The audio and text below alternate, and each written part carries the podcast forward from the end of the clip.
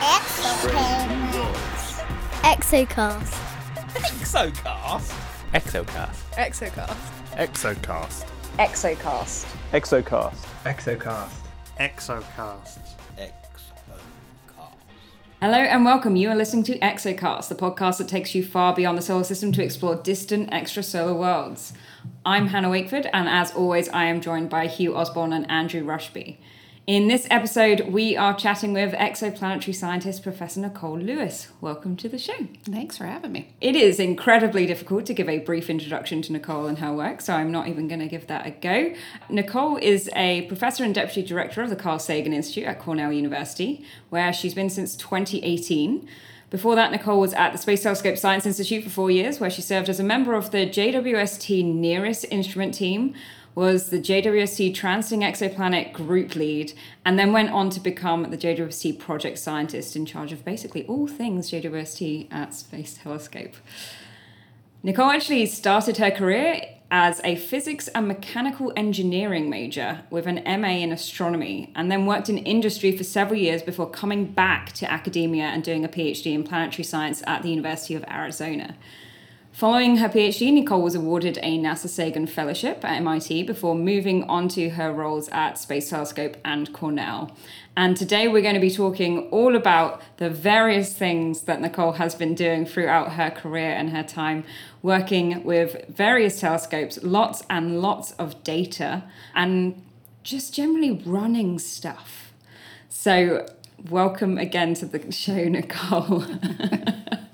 I think we should kind of kick it off. Why don't you give us your perspective, your idea of what you're working on at the moment and what roles you have right now? Yeah, well, currently I'm on sabbatical. Very nice. Which is this magical time where I get to really focus on research. I get to take a break from my teaching responsibilities and my service responsibilities at Cornell, which will soon ramp up again. But it has allowed me to actually go back to sort of doing the stuff I did as a graduate student and postdoc, which is reducing and analyzing data and then developing theoretical models to interpret that data. So it's been a lot of fun. It really has been allowed me to dig deep into JWST data and bring up fond memories of things we've seen with Spitzer and even Hubble. And just full disclosure, Nicole is doing that sabbatical here at the University of Bristol with me, pretending she's my postdoc the whole time, which has been great fun. And I put her in an office with my current postdoc, who has been absolutely loving it. So we'll need to get a new friend to replace her soon. Yes. No, it's been fun. It's been great to be able to go back, basically take a time machine back 7 years. Not have to worry about running things. That's right. But that will soon happen again. So how has the field changed in those 6 years? I guess the main change is probably that we have JWST now, but is there any other ways that the field has progressed? I mean, there's certainly been a huge growth in the number of people in the field in the last 6 years. Even going back further, when I started in exoplanets, I remember going to my first exoplanet meeting and there were like 40 of us. And then the last one I went to, there was like 400, maybe 600. And that's great. I mean, there's a lot of enthusiasm and people doing work. And what's happened is people have been able to bring new ideas and new skill sets to bear on exoplanets. So, 6 or 10 years ago, we were just sort of learning, how do we deal with data? What can we learn? There was a lot of emphasis on just doing sort of standard atmospheric models, equilibrium chemistry, and that was really enough to explain what we were seeing in the data.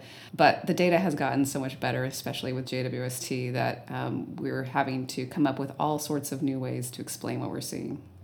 Yeah, so you mentioned there that the modeling side of things.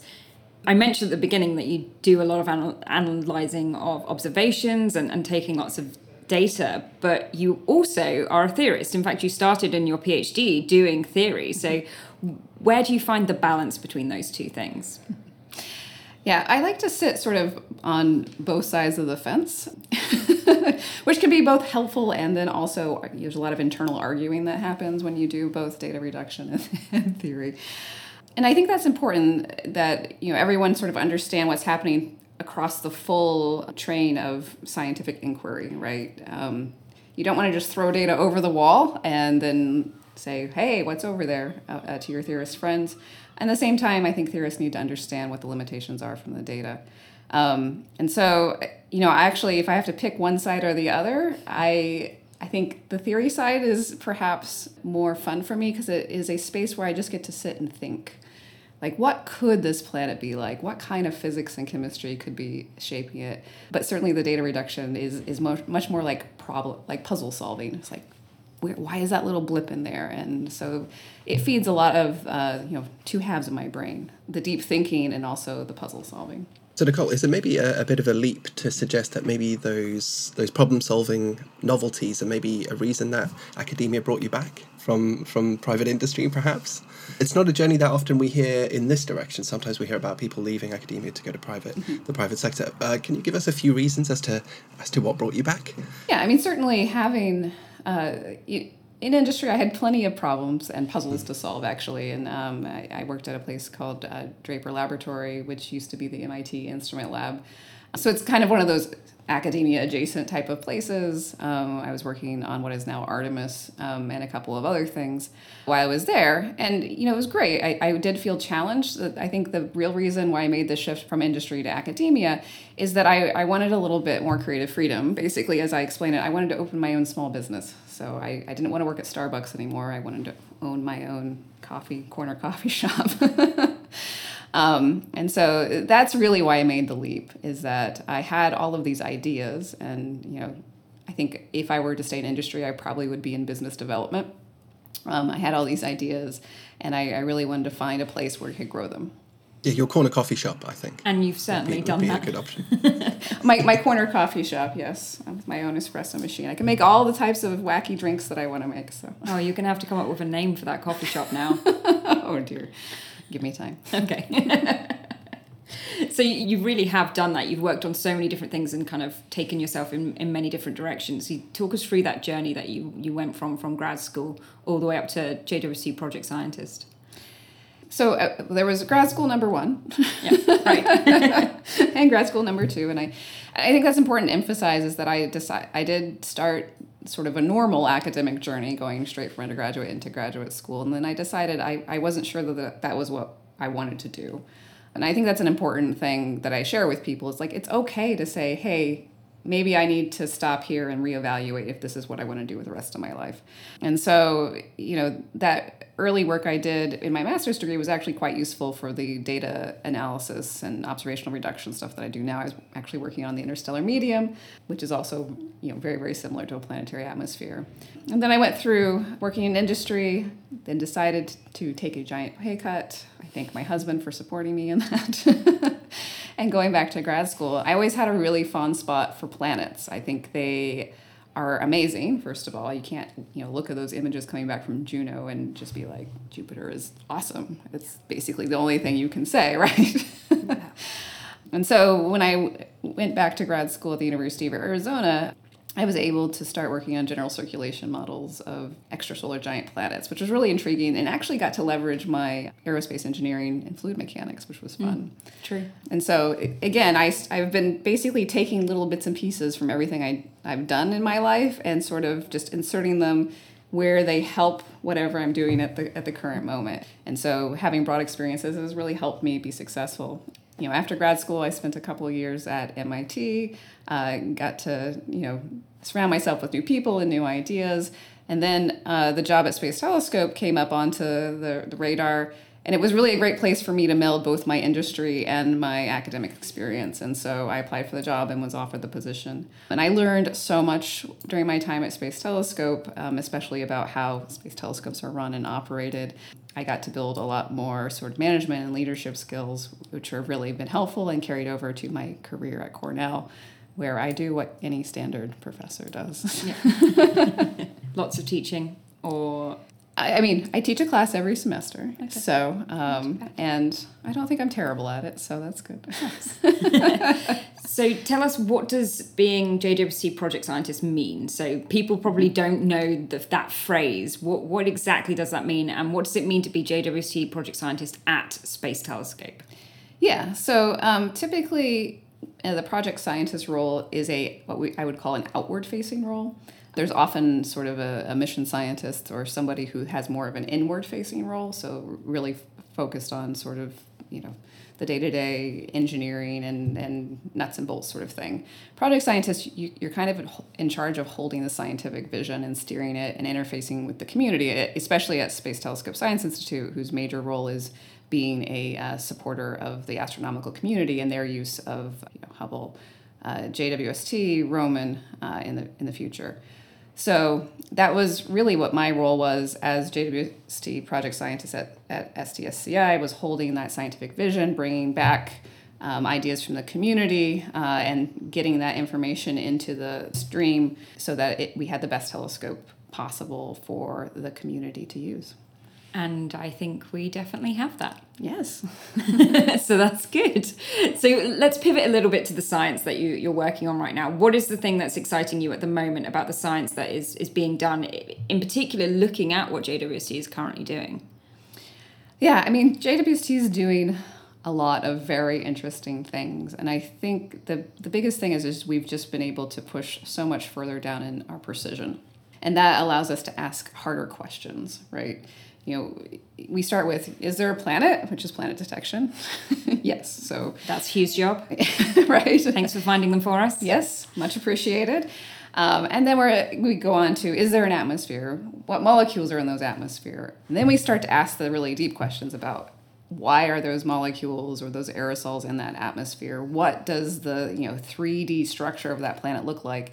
And JWST is starting to allow us to really dig into what these planets look like in multiple dimensions. And so I think that's the really exciting part of what JWST has enabled and will continue to enable. And we're going to see lots of surprises. I mean, planets never do what you want them to do. That would be boring.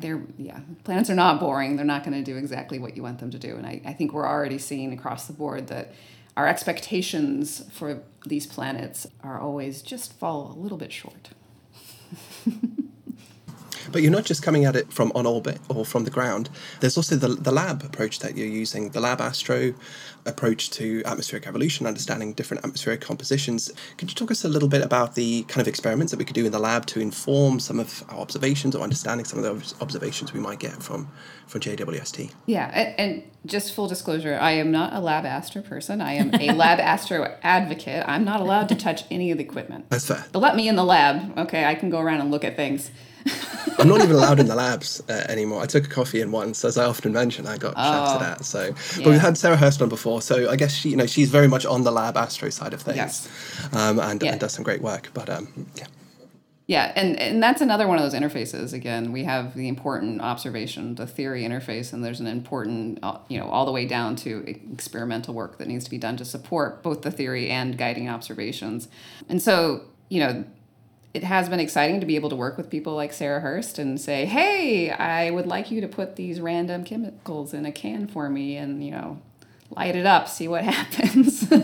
and thankfully, Sarah was amenable to doing that. Mm-hmm. I think that's one of the biggest challenges is that there exists many facilities out there that have been used to study chemistry and stuff like the ISM or solar system planets. And the thought of the kinds of chemical mixtures and temperatures and pressures that we're interested in for extrasolar planets can be a little bit scary.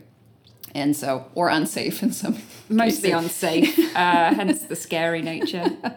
Yes. But we were surprised with the things that health and safety would let us put into Sarah's setup. So I think that's an area where we just need to think a little bit more about how can we do this, of course, safely, but also expand our ability to test new regimes in chemistry that are not out there in, ISM or our solar system planets as well. I think the other thing is that lab astro, especially for exoplanets, hasn't really found a good sort of home or community. It's a community that's still growing. And so it's one that has kind of started to spin up as we got better and better data. Many people who do the type of work that we need are coming from the solar system, and they would look at our early data and be like, I'm not doing anything for you for 5 data points. Like, that's just not worth it to me. But now that we're seeing all of these beautiful spectra coming out of facilities like JWST, it has intrigued many people. And hopefully we can see a growth of people who can provide us with things like molecular cross-sections. Aerosols are a big thing. Both clouds and hazes are going to be very, very important across the board for understanding exoplanets. So when we're talking about things generated in the lab, how do you take that information and then translate it into either a theory or the observation side of things? Where does it fit into that pathway? Yeah, so generally what we can do is use both. So we get stuff out of the lab. So we'll take, for example, aerosols that are generated in the lab, and we can measure optical properties for those. So there's a number of ways to do that. And once we understand how those aerosols interact with light, we can then use that information and put it into our theoretical models. The other area, even if we aren't collecting, say, direct optical properties of those species, is that we can see how the gas mixtures change during a set of reactions. And use that information. So we know what we put in the can, we know what's in the can at the end, and then we can say, okay, well, then why did it change, and what does that mean for that type of process in an exoplanetary atmosphere? I was going to bring it back a little bit to the 3D aspect that you've been working on for, 13 years now, right? Going back to HD 80606. Yes. How is that? Because my understanding of the early days is that most people working on hot Jupiter atmospheres just took a 1D model. So what's the difference now that we have higher quality data that we can start constraining these 3D aspects? Do we actually see that with JWST data? Yeah, we're starting to certainly see hints. I think it's also we're getting more and more data and at higher precision. If we go back 12 years to the early days, there were quite a few people thinking about running general circulation models, trying to understand the 3D nature of exoplanet atmospheres, and including hot Jupiters, and even applying those models to the data, which seemed to match actually fairly well, surprisingly well, which, I'd run a GCM, I'd produce a spectrum, and then compare it to my 5 data points and be like, wow, I hit all the data points, great. That's my job, essentially. Thank you. Yeah. Yeah.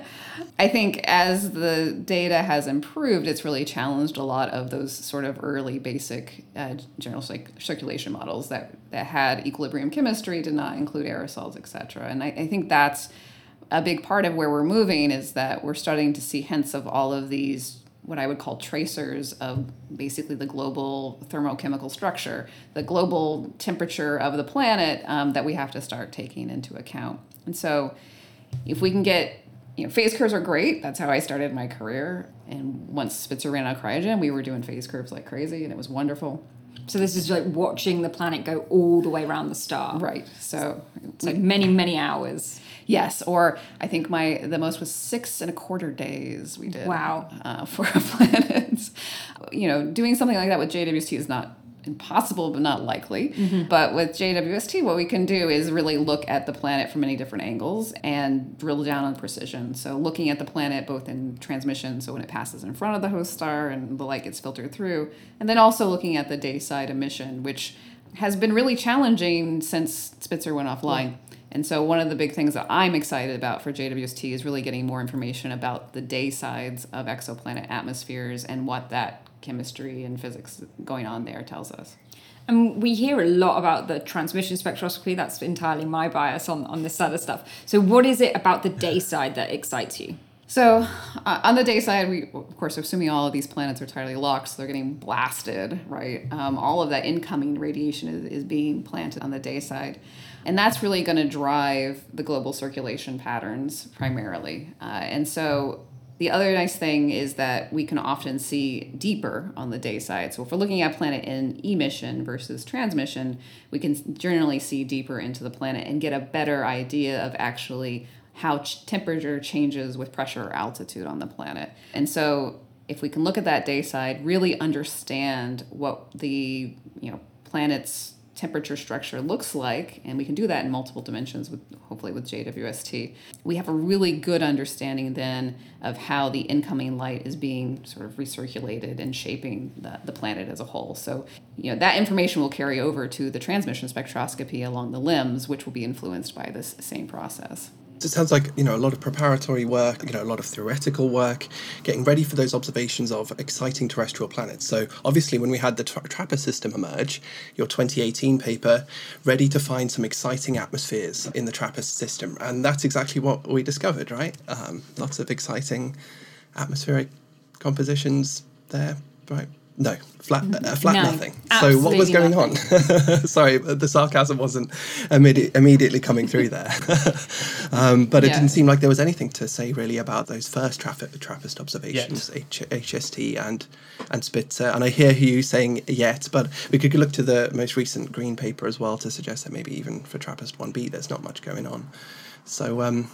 what can we say about this exoplanetary, laboratory that was supposed to be this great example of something we could use to test, Earth-like planets and try and understand their atmospheres a bit? I think the word I'm going to use first is that you have to be patient and take it step by step. And that's what we were doing with HST. And in fact, I believe that paper was titled Planetary Atmospheric Reconnaissance. Yes, it was. Great use of the proposal or the paper. And that's exactly what it was, is that... the whole point of the HST observations for the TRAPPIST-1 system, and we got them all, we caught all the Pokemon, is that we were going to go down as deep as we possibly could with HST so that JWST would know where to start. Mm-hmm. And so the HST observations of the TRAPPIST-1 system were really meant to rule out any sort of corner case scenarios where we might have a substantial hydrogen or helium envelope around these planets, which is not exactly what we'd expect, but... we don't really know what to expect for terrestrial planets around an M dwarf, so you got to rule them all out. And so HST got us down to some pretty fabulous precision on that system and was able to rule that out. And even as we go into JWST, the Green et al. Results for TRAPPIST-1b, and that again was using emission, which I love emission, ruled out that you could have an atmosphere greater than 1 bar. So I think that's the important thing to put in context, is that we are just taking it one step at a time. We've ruled out that they have sort of puffy hydrogen-rich envelopes. We've ruled out that TRAPPIST-1b has a what we would call a substantial sort of thick atmosphere, which, may not be what we would expect anyways, given its proximity to its host star. And then also the types of atmospheres we see around terrestrial planets here in the solar system. And so, of course, lots of people are very excited about the TRAPPIST-1 system and what we're going to learn from cycle one. And I always have to say, it's a journey, right? We in cycle one are just getting to the point of let's push it a little bit further and then decide which route we're supposed to take. Because if we just try to push too fast, we may miss something. And I think that's important to think about with that TRAPPIST-1 system. In 2016, when we first looked at it with Hubble, it was 2 planets with a third planet. We didn't even know what the hell was happening beyond sea. So I think each step of the way has been this really, really big learning curve. And again, diving down into that question, what's the next bit? What's the next bit? What's the next bit? Does it have an atmosphere? Okay, it doesn't have that kind of atmosphere. What's the next one down? What's the next one down? What's the next one down? And there's 7 planets to play with. So it's not going to be a simple and short journey, certainly for those worlds. So I was wondering, because another part of your research career has looked at the other side of the spectrum. So how does the UV fit into this characterization that we're able to do?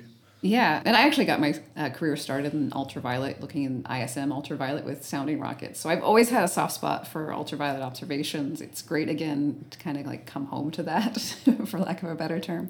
The ultraviolet is fun because it is the place where the unexpected happens.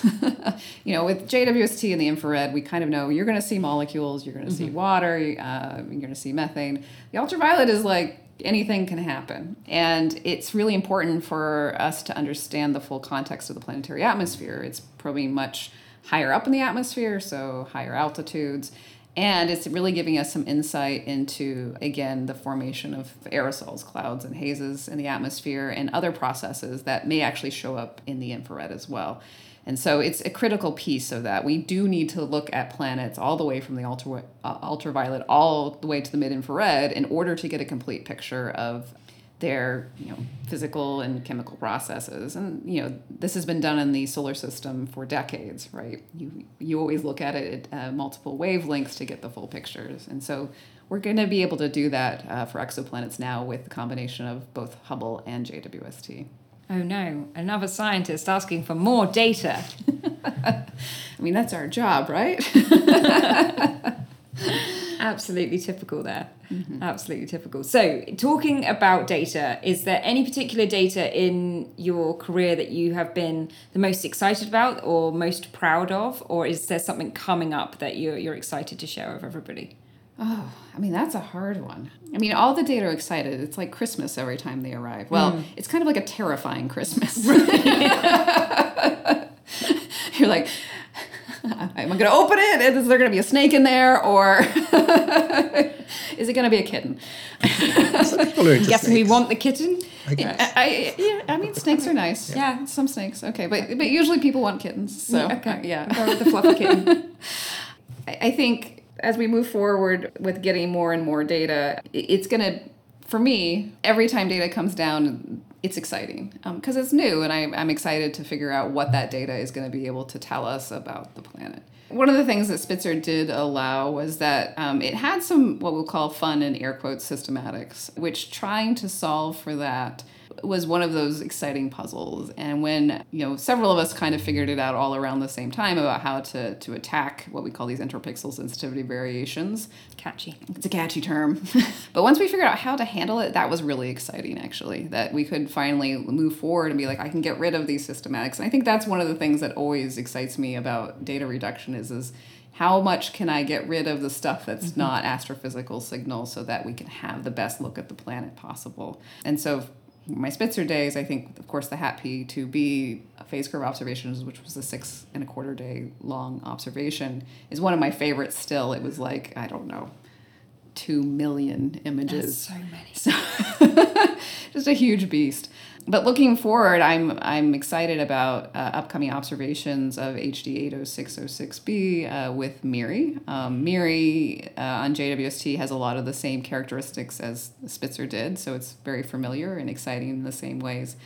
And I'm going to look forward to seeing, basically, it's a 23-hour phase curve, so it'll be a little bit like what we used to do with Spitzer, and I think that's exciting to me. That's going to be a lot of data points. It is, yeah. Okay. All right, then. Have fun with that. Well, how about from a lot of data points to maybe a lack of data points? And oftentimes on the show, I lament a lot the lack of a super-Earth planet, for example, in the solar system, that our solar system seems to be not that representative when it comes to some of the worlds that we've discovered elsewhere. So we don't have a hot Jupiter, we don't have a carbon planet, we don't have a super-Earth. What type of planet would you like represented in the solar system that isn't represented as it stands? If I had to add a planet to the solar system, I mean, I would add a hot Jupiter, but that would probably be really bad for us. I don't think that would work out for us. No. Yeah, ignoring the dynamics, I guess. If I could just, like, put it there without it, like... And no consequences, hot Jupiter. Yeah, to study. Yeah, no consequences. Just for pure study, right? I mean, yeah, I would... no consequences, hot Jupiter. I like that term.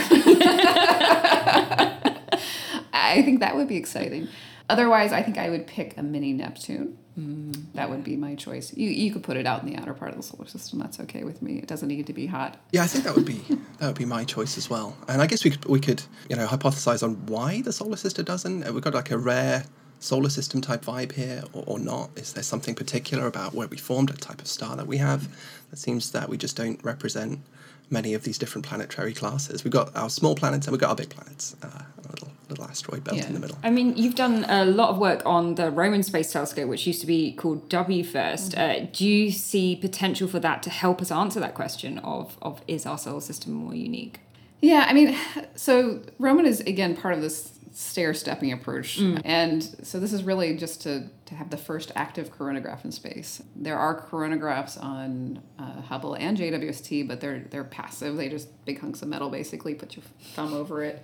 Not to begrudge. It's awesome. I love coronography. I mean, yeah. Let me be clear. But there are different kinds of coronography. One which is, let's stick a physical mask in place, right? Mm-hmm. And absolutely, this is in the way no matter what. What is an active one? So an active coronagraph basically has also some fixed parts of it where they're trying to block out as much of the star's light as possible so you can see the fainter planet next to it.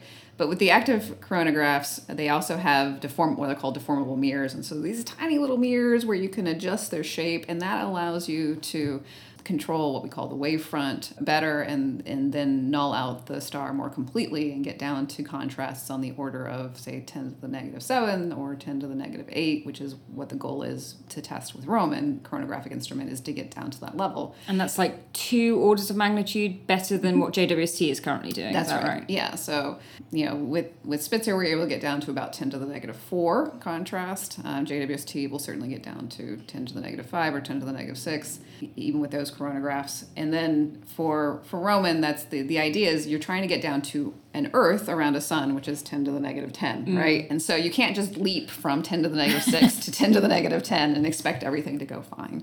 And so that's what Roman is really set up to do, is to put us on that next step towards being able to image an Earth around a sun-like star. But Roman should be able to give us an image, potentially, of a Jupiter around a sun-like star. So something, is that cold or a hot kind of planet, a young planet still? They're not young, so we're looking at, this will be the first time we can see a mature Jupiter that's not hot in reflected light. That's pretty amazing. That's very cool. Yeah, so that's exciting stuff. So any updates on Roman? I'm pleased that you mentioned it, because we did talk about WFIRST a little bit on the show, but we haven't had that many updates from Roman, so it'd be nice to know where we are. Like, it seems to be this political hot potato that it's cancelled a whole bunch of times and then comes back, and a bit of a nightmare for the team, no doubt. Yeah, Roman was put forward as, yes, it should fly in the what we call the Astro 2020 decadal survey from the U.S. And so it's been rubber stamped to continue, basically.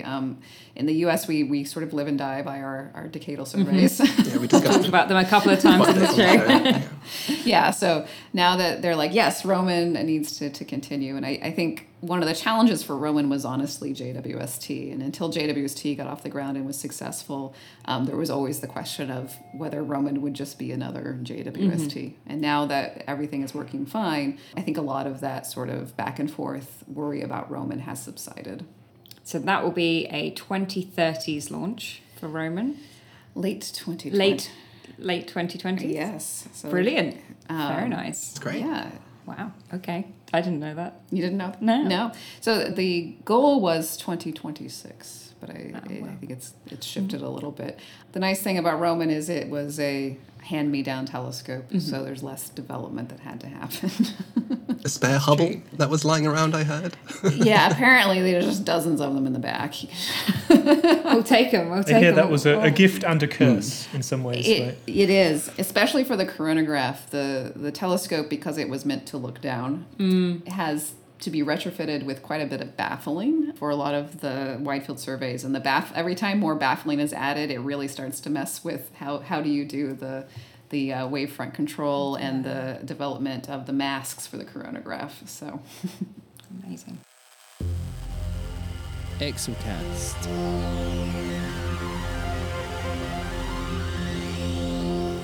So Nicole, as with all of our other guests, we will get you to adopt your favourite exoplanet into our Hall of Fame. So which planet have you gone for? Well, I was down to 2. Okay. I'm down to 2. I know you told me I'd adopt a planet. Yeah. And I'm having a hard time deciding. Okay. Maybe we can help. So maybe you can help. All right. So GJ 436b. Oh, interesting. Which is the first Neptune that we were able to find and then study in detail. Yep. Popular one here. And that will always hold a warm place in my heart. Okay. And the other, of course, is HD 80606b, which goes from basically being a roasty, toasty, molten, well, you can basically melt lead in the atmosphere, to actually being pretty close to the inner edge of the habitable zone throughout its orbit. So which one do you think is more deserving of status in the Hall of Fame? I like 80606. So I can tell you that we already have 80606. We do? So that's what I was checking. That makes the choice. Oh, yeah. Okay. That makes the choice for you. There you go. Who picked that one here? That was way back in episode 6, and Hannah picked it. Hannah picked it way back then. Oh. See? I already knew. You picked it way back. All right. So Hannah and I agree that 80606 is awesome. Yeah. I already picked it. Then I am putting forward GJ 436b for the Exoplanet Hall of Fame, our first sub-Neptune, or first Neptune-sized object to be discovered, and the first planet where we looked at it and the chemistry was just not what it was supposed to be. never quite fit any of the models, did it? Nope. Which is what we want, right? Exactly. That's right. That's the exciting bit. You know, the early hot Jupiter observations, again, mostly with Spitzer and some Hubble, tended to just be like, well, my models more or less work. GJ 436 was like, I am not going to work with any of your models. And what particular about this planet kind of might be going towards that? What is the different compared to a hot Jupiter for these Neptune-sized worlds? Yeah, well, there's two things for GJ 436b in particular, and one, it's smaller, and so we think it probably has more what we call metals, everything except hydrogen and helium, so there's stuff to work with in building lots of fun molecules and also aerosols. It's also much cooler than many of the hot Jupiters that we study, so this planet is around 800 Kelvin. It was actually one of the things in the lab experiments that Sarah Hurst ran in her PHAZER lab. I wanted to make sure we could get to 800 Kelvin because I wanted to see if we could start to test some of the chemistry that we might expect in GJ 436b. Oh, hence the safety concerns. I see. Yes. Yeah. We couldn't go really hotter than that for a number of reasons. But yeah, we're hoping that as we study GJ 436b, which is a popular target for JWST in cycle one, that we may be able to look back at some of those lab experiments and say, hey, I think that's what's going on here. That's kind of awesome. And also, it's been a bit of a puzzle with the observations as well, hasn't it? It's been looked at with Hubble, it's been looked at with Spitzer, and we haven't yet seen any of the JWST coming, but there's a lot of it as well, isn't there? It's across all the different wavelengths. How key is it that we get all the different wavelengths for these kinds of planets where we just don't know what's going on? It's really critical that we get all the wavelengths that we can. This system is challenging in part because of its host brightness. It's quite a bright host star, but it is amenable to observations with JWST's NIRCam and MIRI instruments, and then hopefully with cycle 3 we have some new modes coming on that may allow further exploration across broader wavelengths for GJ 436b. And again, it's also around a cool M dwarf host star, which makes it a little bit challenging for the UV observations. But I think it's worth the time and effort to figure out how to get observations of this planet across the full UV through mid-infrared, especially since we know that there's disequilibrium chemistry and probably aerosol formation happening in its atmosphere. So without all of those wavelengths, we're not going to have the full picture. Excellent. I think a worthy planet for our archive of weird and wacky worlds. Agreed. Well, thanks so much for joining us, Nicole. It's been great to have you on the show. I hope you've enjoyed running down your highlights from your career. Hopefully we'll have another news episode out this month, but that might take a little bit more time. We'll have to see. Let us know what you think about the show through Twitter at exo_cast or on our website exocast.org, where you can find all the previous shows. You can help support the show and the Exocast team by heading to buymeacoffee.com/exocast. Each coffee is only $4 and every donation over $15 can get you a shout out on the show. A big thank you to all our past donors on Buy Me a Coffee. You can also get some merch via exocast.threadless.com. Exocast is edited by Fergus Hall and is available wherever you get your podcasts. Thanks so much for listening, and we'll see you next time. Goodbye. Bye. Bye.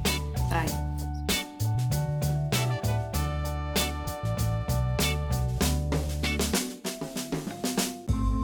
Exocast.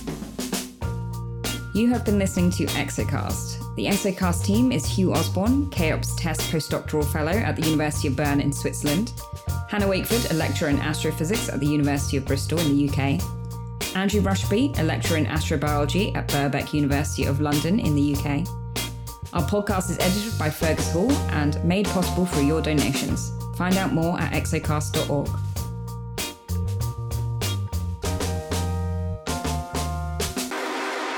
Exocast. I have exoplanets.